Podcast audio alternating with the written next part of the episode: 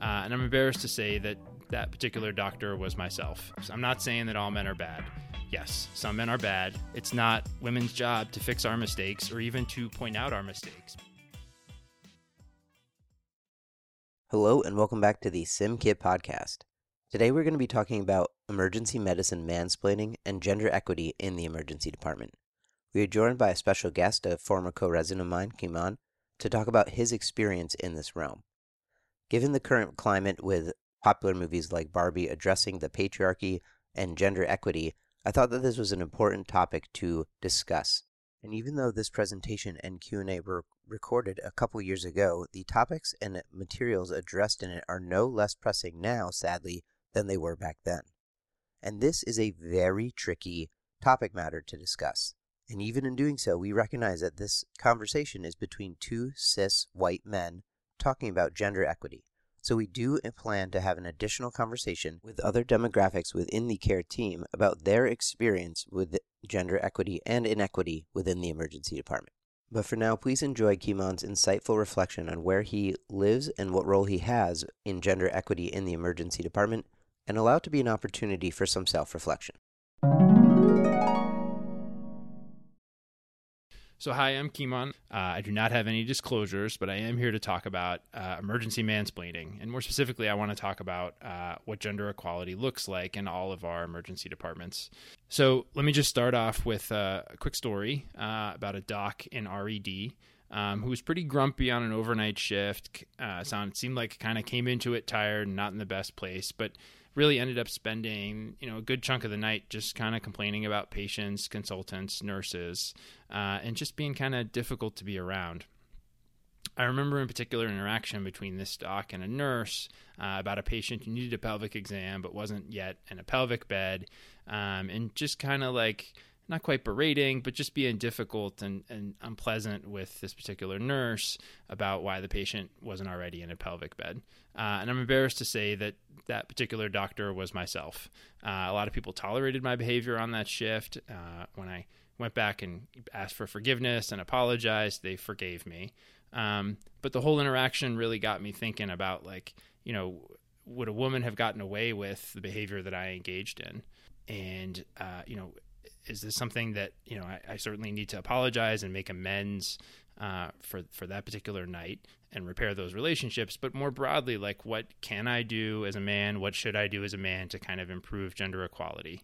Um, and so obviously the first step is don't be a jerk. That seems pretty obvious, but I think there's really a lot more to um, you know what as as men uh, we can and should do to improve gender equality.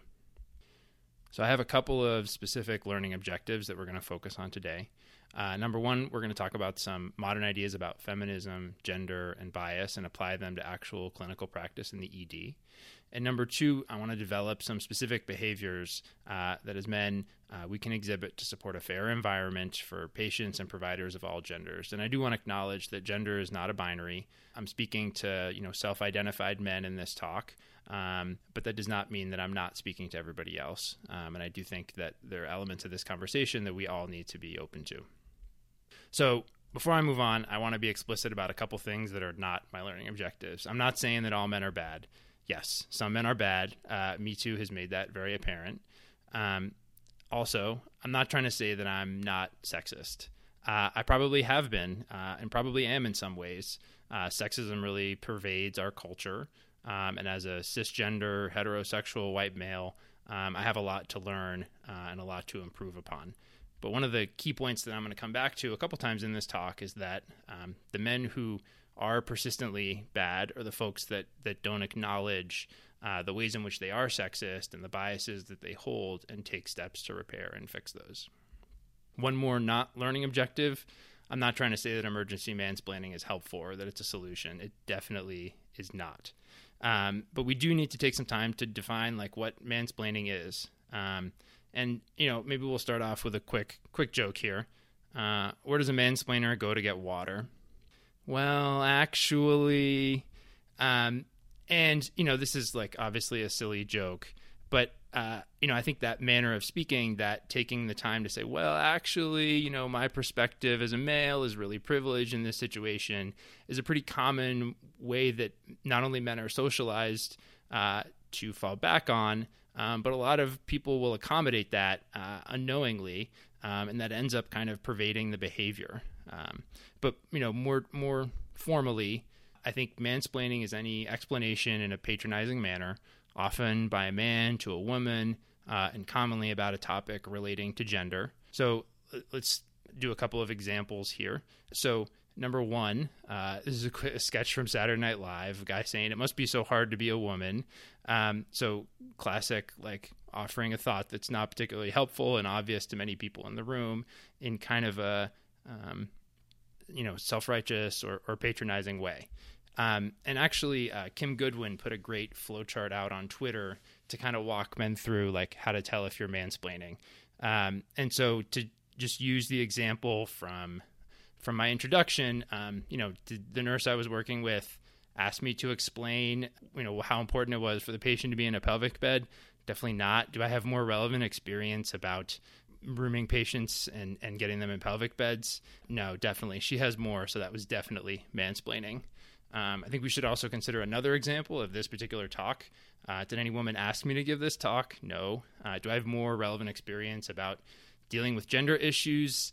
No, probably not. I think most women have more because they've had kind of a lifetime of having to deal with with gender issues, whereas my uh, you know interest in these issues is relatively recent. But from a men's a man's perspective, uh, maybe I have about the same perspective. I don't know. Either way, I'm kind of in this yellow orange high risk mansplaining category. So I do want to acknowledge that I'm trying to mitigate as much as possible the mansplaininess of this particular talk. So, why is mansplaining as a topic uh, important to uh, our work in the ED? I think we have to acknowledge that our work is pretty high risk for problematic gender dynamics, and I want to spell out a few reasons for that. So, number one, our field is majority men. Um, certainly, that's changing a little bit, but especially in academia and in leadership positions within emergency medicine, uh, men are still the overwhelming majority. Number two, you know, there are a lot of hierarchies in medicine in general, and that's a known risk factor for harassment across multiple fields. Number three, you know, both patients and providers bring with us to the ED kind of traditional gender roles and a sense of what it looks like to be a care provider, as a doctor, as a nurse. Um, and I think that can really complicate the interactions that we have when we bring these these pre-existing expectations. And I think it's especially tricky in the ED because there's not as much kind of pomp and circumstance about introducing ourselves. Uh, so you may have a doctor putting an IV in, uh, or you may have a nurse, you know, making a decision or putting in an order and getting things started. Um, and so that can create um, confusion when when these traditional gender roles are are not met. And then finally, everybody's stressed out in the ED. Uh, and I think that can lead to us regressing to, uh, you know, some ingrained biases about others, uh, and can exhibit behaviors that, when we're a little more calm and in a better in a better state of mind, we would we would be able to control. So, why does this matter to me personally as a guy? Um, I think there's a couple of reasons. Number one, I care what my colleagues think of me. Uh, in the example that I gave earlier about that overnight shift, my grumpiness was accommodated, um, but that was really kind of embarrassing. Um, and I probably would have been confronted if I was a woman, and I was really abusing my uh, male privilege in that situation and making my ED more unpleasant. Number two, um, I care about my colleagues. Um, my intern year was really not terrible. There are a lot of aspects to it that I enjoyed. And I realized, reflecting on that, that part of that was because I had a, this new concordance between um, the letters after my name and the sort of expectations that I had grown up with that, like, as a guy, I should be in charge of things. I should be able to put in orders and do things. Um, and it kind of gave me a sense for what it might feel like um, if I'd, you know, been constantly throughout my medical training been dealing with a discordance between the role, the professional role that people expected me to play, and the gender identity that I grew up with. So, what makes changing all these things hard? So, I'm going to introduce a couple of concepts um, that can help us understand that. So, number one is this idea of toxic masculinity. Um, and this is uh, a sort of encoded set of attitudes that I think for men are ultimately rooted in insecurity. Um, that can provide um, guidance to us in novel situations for how to act, but can be really problematic when they involve kind of a regression to macho behavior. Uh, number two, uh, I want to adapt a concept uh, from Robin DiAngelo uh, from a book about race called White Fragility to create this concept of male fragility. Uh, and to me, this is basically the idea that uh, as men, we have, you know, feel vulnerable about being told that we're sexist. And so when someone points out something that we do that's problematic, we end up being really defensive about it. And that defensiveness really stops us from learning from a mistake in a way that's super problematic and worsens the situation, even though it's perhaps rooted in some desire to not hurt others. And then finally, I think as men, we have to recognize that it is on us uh, to really do the work to further gender equality. It's not women's job to fix our mistakes or even to point out our mistakes because that ends up uh, putting an additional burden on them. What can men do? Uh, to promote gender equality. I'm going to split this into a couple of categories kind of big picture stuff that can affect society as a whole or our profession as a whole, and then small picture stuff we can do on a day to day basis. So, big picture. Number one, I think we have to start thinking about the role that gender plays in everything that we do, every interaction that we have, every professional or personal role that we play. Um, because the truth is that uh, many women, and especially gender nonconforming folks, have been thinking about this throughout their lives. It's something that's incredibly salient to every interaction that they have, and taking the time to engage that same thoughtfulness, I think will help a lot of us as men really understand the experiences that other people are having. Number two, uh, we should take the time to develop vocabulary and literacy around uh, gender issues. Um, when you can use terms like toxic masculinity or mansplaining or microaggressions fluently, it allows us to kind of participate in conversations uh, and puts us in a position to really make change. Number three, as men, we have to be willing to accept feedback really openly uh, and say that both explicitly and implicitly to the people around us. Um, but we can't expect feedback. Um, it's not anyone else's job to point out our problematic behavior. That puts an additional burden on them that's not really fair. We have to be willing to call ourselves out. And then finally, um, in the political sphere, but also within our profession, we have to be advocates for gender equality and allies um, in that struggle. Um, and even within our field, advocating for things like maternity leave or pay transparency um, can help everybody, but I think particularly can help um, people other than men uh, move forward in our in our profession. So the small picture, things we can do on a day to day basis. Um, I think men uh, can take a, a leading role in mentoring and sponsoring women, and those are slightly separate concepts. I think mentoring is providing advice uh, when requested, um, answering questions uh, to folks that are coming up in our in our field. Um, but sponsoring is a little bit different, and I think that involves, uh, you know, when there's a position open, taking the time to really consider women applicants, um, inviting women to give toxic grand rounds, and being in a position to promote their uh, advancement in their profession in the same way that that I think men have been doing for each other for a long time. Um, and there was kind of an interesting um, NEJM editorial that came out recently talking about uh, this notion that leaders in academic medicine were worried about mentoring women because they were worried about concerns that they might be uh, accused of sexual harassment. And to me, this really totally falls under the don't be a jerk category. If you're not harassing anyone, then you're not going to be accused of harassment. So, next small picture thing. Um, this is something that I've found to be personally helpful um, in my work in the ED to really take the time to introduce my colleagues with both a title and a pronoun. Uh, so, for example, if I'm signing out uh, to a woman doctor, I'll tell my patient, hey, um, you know, your CAT scan isn't back yet, um, but I spoke with Dr. Jones. Uh, she's one of our other ER doctors. Um, she's going to be following up on your results and she'll come and check in with you. Um, and I think that, you know, if there's anything that I can do, um, to reduce the chance that uh, you know one of those doctor nurse uh, confusion moments is going to happen, um, I really feel like it's incumbent on me to do that. Next thing from the small picture, um, making expectations really explicit, um, both in our colleagues and especially in our trainees. Um, if we're able to set out a very specific, uh, an explicit list of what we expect of each other, um, that puts everybody in a position to to perform on the same level. Um, and I think that particularly helps eliminate some of the like personality feedback and gendered language that ends up in a lot of our evaluations when there's a specific rubric for how people are supposed to behave.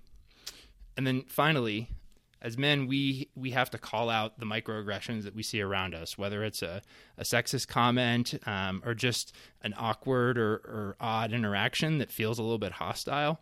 We need to point out that we're uncomfortable with that uh, and set the tone or contribute to setting the tone. And we shouldn't necessarily um, expect to be praised or thanked for that. It's not anyone's job to thank for that, and we shouldn't just do it if someone appears to be uncomfortable with it. If we're not, you know, comfortable with it, um, then we should point that out, regardless of whether or not a woman says or seems to be distressed by something that happened. So, with that, I want to wrap up into some some key points. Um, number one, I think we all need to recognize our own sexism. Um, that doesn't make us a bad person. In fact, that puts us in a position to repair uh, and improve ourselves. Um, we have to take the time to think about all the interactions that we're having in terms of how our gender identity fits into that um, and puts us in a position to stop abusing the privileges that we carry around with. And then finally, we need to continue to advocate for equality. Uh, and that can be things in our in our professional groups like making expectations really explicit um, and creating an opportunity for helpful feedback for each other, um, but also in the public policy realm. Um, so with that, uh, I'll wrap up. Thanks so much to uh, Jason Hine for recording this, uh, to Meg Healy for her uh, patient mentorship, uh, to my friend Jerome Bowen for his very helpful feedback, uh, and to every woman and man who's dealt with my BS. if you want to learn more, I highly recommend the FemInEM podcast series. Um, I highly recommend following Esther Choo on Twitter, um, or you can just look up the page on microaggressions on Wikipedia. That's a great start. please feel free to reach out with questions. I'm on Twitter. I'll be around. Thank you so much. All right, Kimon, thank you for uh, recording that with us here and uh, allowing us to kind of post your, your content. It's a really interesting and, and you know awesome topic for. First of all, kudos to, to taking that on as a man. I think when you uh, sort of approach this or start thinking about doing this talk, how were you able to overcome the barrier of this? Maybe is just something for women to be presenting. Um, how did you approach that mentally? Um, well, I guess uh, thanks so much. First of all, yeah. Um, secondly, I, I, think it's interesting that um, I feel like a lot of folks have given me kudos because I kind of feel like I don't deserve it. Like mm. it feels like a basic thing, um, and like if a woman were presenting this topic, she probably wouldn't necessarily get kudos for doing it as a woman. Right. Um, so thank you, but it feels like a little bit unfair. It's like the standards are so low for us as men that yeah to uh, actually care about the topic. yeah. um, but uh, you know, I think your question was kind of about like how do I get over the hump of like this not being a topic for just women to present that it's something that like men should should talk about. And I think like for me what was helpful was just like thinking about how how does this topic actually affect me personally? Mm-hmm. Um, you know, how do gender dynamics um, stress me out or worry me? How do I wonder how they affect other people and to just kind of be open about some of those uncertainties that I have, um, mm-hmm. but also share some things that have been like personally helpful for me. Yeah, that makes sense. I think uh, as you know, I hear you talking about this. Anytime where you're you have to develop self criticism, it, it, creates some discomfort, and as as I was listening to you, I think that's strange for me. You know, I I and I think a lot of ER doctors like being uncomfortable. Like you know, mm-hmm. we are often uh, either high performing athletes or we exercise to a level where we're uncomfortable. A critically ill patient that we don't understand that doesn't make it's uncomfortable, but it has a different feel to it. And I think this discomfort comes because there's an internal critique, and part of that critique is you, your unknown unknowns are very challenging. We don't mm-hmm. know, as you're talking about this, we don't necessarily even know that we're committing these these crimes or you know uh, committing mansplaining or other other uh, inequities that way. So, mm-hmm. how would someone get over that discomfort and start to recognize where their unknowns unknowns lie? Well, I think you, you make a great point about like us being comfortable with uncertainty, and I think we're also comfortable with being wrong a lot of the time. You know, um, we don't necessarily get the diagnosis right, but we at least get the disposition right. Yeah, sure. Um, and so I think that's like a key asset that as as uh, men ER docs we can draw on. I think accepting the discomfort, accepting that we might be wrong, But if we feel like we're doing something wrong, just accepting that, recognizing it, not like judging ourselves for having done something wrong, but just taking the steps to change it in the future. To correct it. I'm not sure if that's a great answer to your question. No, I think but- it was good. I, I think for the the very hard and challenging part of of this for me is where am I doing things incorrectly and and I think it's easier once you recognize them to fix them, right? Mhm. But recognizing them is the problem. And I would love to be able to go around my department and, and speak to all of the uh, the women there, nurses and, and uh, docs and everyone, and say, if I act sexist, please call me out on it. Mhm. But that's probably unrealistic. So it, it might have or to come. awkward for them. Yes, true as well. It might have to come internally, or do you have any recommendations for people to start recognizing their first mistake? I think so.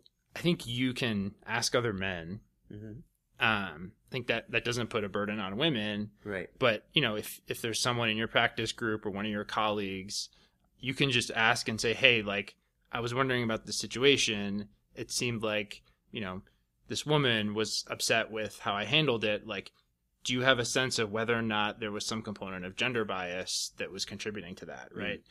Because other men can be critical of us as well. It's sometimes easier to see um, the flaws in other people. Um, I think also like it, you know it's awkward to like go around everybody in your in your that's around you and say like, hey, I want feedback on this particular thing that's a part of an identity that's really specific for you. hmm Um, but I mean, if you can publicly say in a way that's not directed to a particular person, um, like, "Hey, I'm interested in um, issues of you know how gender bias affect our practice," Yeah. you know, uh, I'm not I'm not perfect as a human. I don't think anybody is.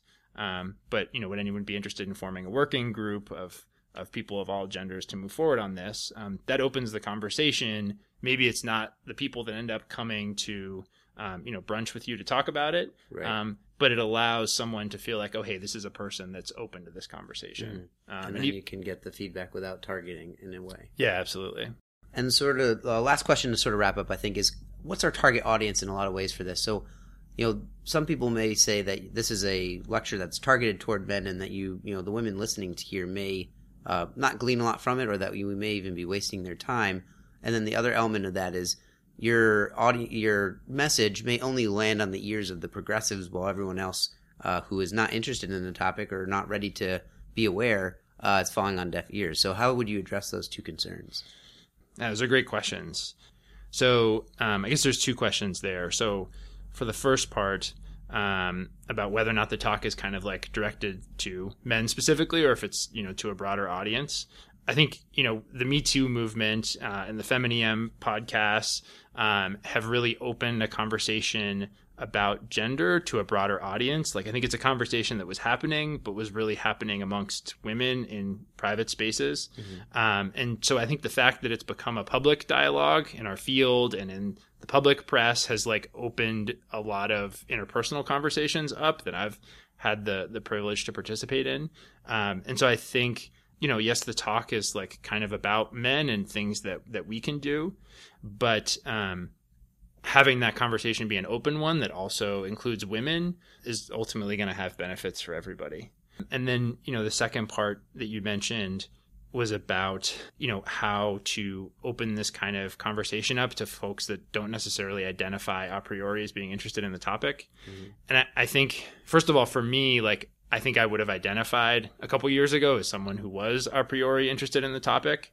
But I feel like there's definitely still things that I've learned in the last couple of years that I've tried to to throw into this lecture. So I think even for like a self-identified progressive person, you know, this is a helpful topic to kind of think about. Yeah, and I think uh, sort of coming back to some of the things we talked about our initial questions, um, that idea of the unknown unknowns, even if they're not going to receive the information or embrace it necessarily, to uh, overhear, be part of, or come to a conference as you know, like AAM, and and see this being talked about, it at least becomes a known unknown, and Right. people eventually can work on progressing past that. So, Right. uh, bringing it to the table, uh, the the ears are no longer deaf. Yeah. And it sets a tone that like there are men who care about this. Yeah, Yeah. And think we're that's important. yeah.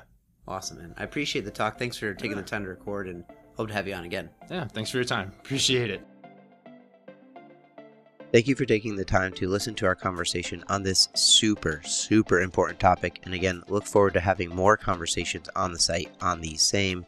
And remember, in addition to this amazing free medical education, SimKit offers procedural training kits and rare procedures to help keep your skills sharp for when you need to perform. Check out the link at the bottom for more.